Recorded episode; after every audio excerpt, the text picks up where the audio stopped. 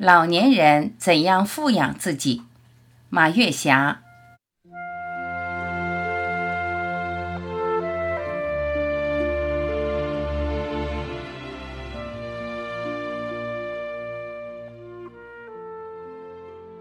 日子真不经过呀，就像钱不经花一样，稍不留神，我们就步入了老年。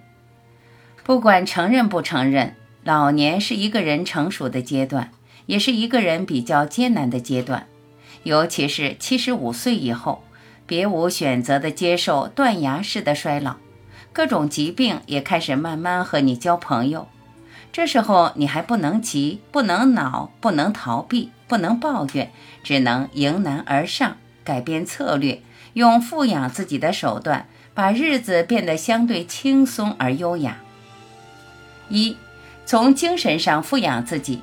精神状态是一个人生命的灵魂。老年人历经沧桑，经多识广，当然懂得怎样才能在精神上富养自己。首先，每天保持愉悦的心情，对新生事物充满了兴趣和探索。也许有人会说：“我老了，今天这儿不舒服，明天那儿不舒服，我怎样保持愉悦的心情呢？”保持愉悦的心情，不是你拥有什么，而是怎样看待自己的拥有。我经常扪心自问，看看周围的同学，看看周围的朋友。有很多人因为这种原因或者那种原因都没有能力活到七十几岁，他们告别今生，走向往生，日子在你我呼吸间流浪。当无常来临，你的心回家了吗？所以说，能够活到七十几岁或者八十几岁，相对来说是幸运的人，因为你享受了完整的人生，童年、少年、中年、老年。这是上帝的惠顾，这是命运的恩泽。这样一想，就非常释然了。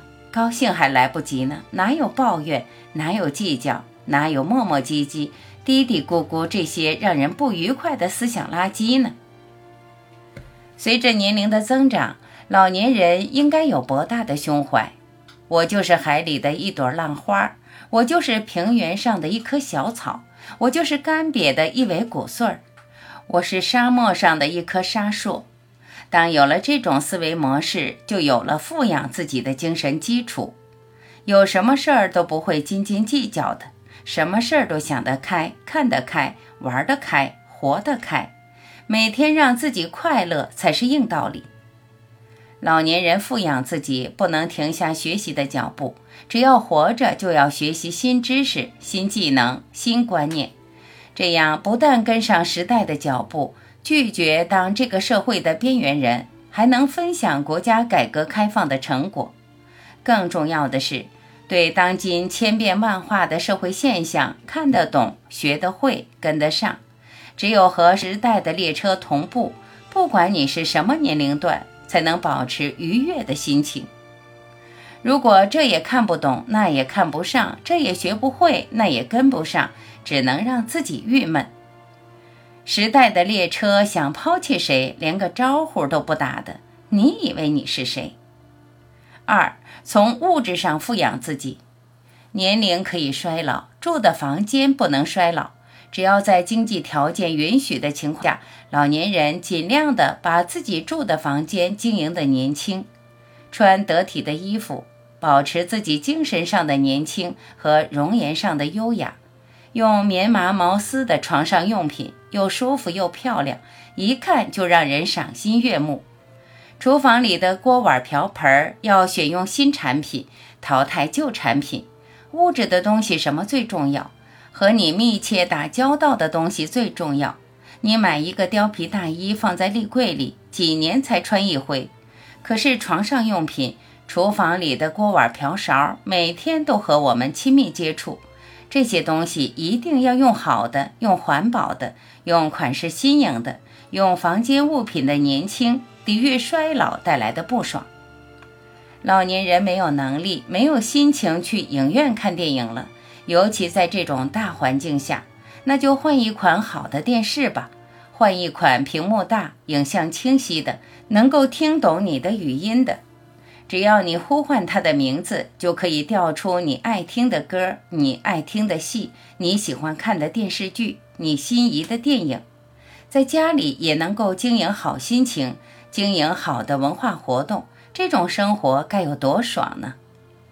家电产品发展日新月异，对于空调啊、洗衣机、抽油烟机，千万别抱着能用就行的想法，该扔扔，该换换，不能说它还没有坏呢，扔了多可惜呀。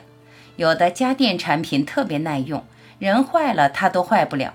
那么好的家电产品层出不穷，可是你有经济能力，却没有观念享用它，你亏不亏呀？比如说，我家里原来有一款立式空调，用了十多年了，虽然没坏，我非常果断地换了一款壁挂式的大功率空调。这种高端空调体积小，功能大，噪音低，无论是冷风还是热风都非常柔和。与十年前的老空调不是一种概念。看着这款高端空调，它悠悠散发着时代的信息、科技的信息、审美的信息，心里的爽朗感油然而生。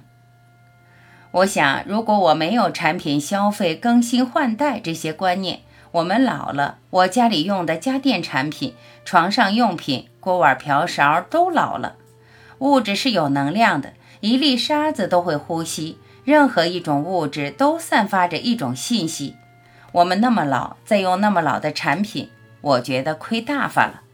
就像我妹妹提醒我们的那样：“姐姐，咱快花钱吧，要不花钱，以后就没有多少机会了。”三，老年人想富养自己，就得给自己多安几条腿儿。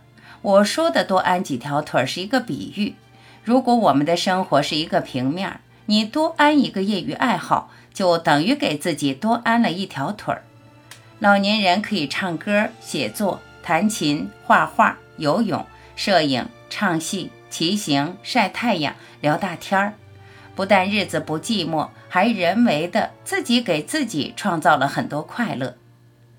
比如说，有一段时间我腰腿疼，我就躺在床上背诗，很多心仪的诗都是那会儿背过的，每天背一首诗。第二天自己检查自己的作业，躺在床上的日子就变得短暂而生动。我虽然没有艺术天赋，但酷爱唱歌，有时候就在手机上 K 歌。尽管水平是狼来了，但我自己高兴得不得了。我听着自己唱的歌，自己给自己鼓掌。心中有一点想法或者有一点灵感，我就坐在电脑前写博客。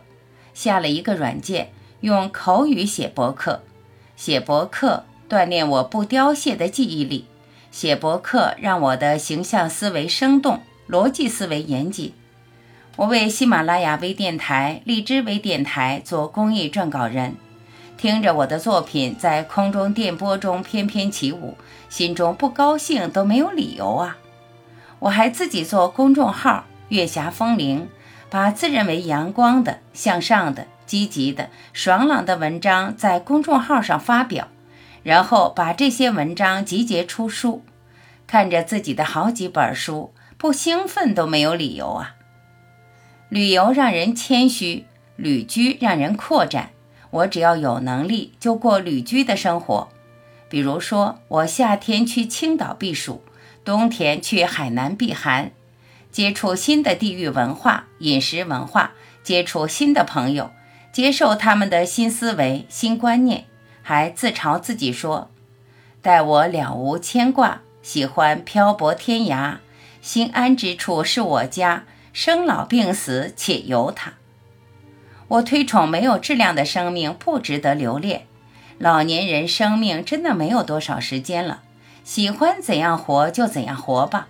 喜欢怎样做就怎样做吧，喜欢富养自己就别犹豫了，赶快行动起来吧。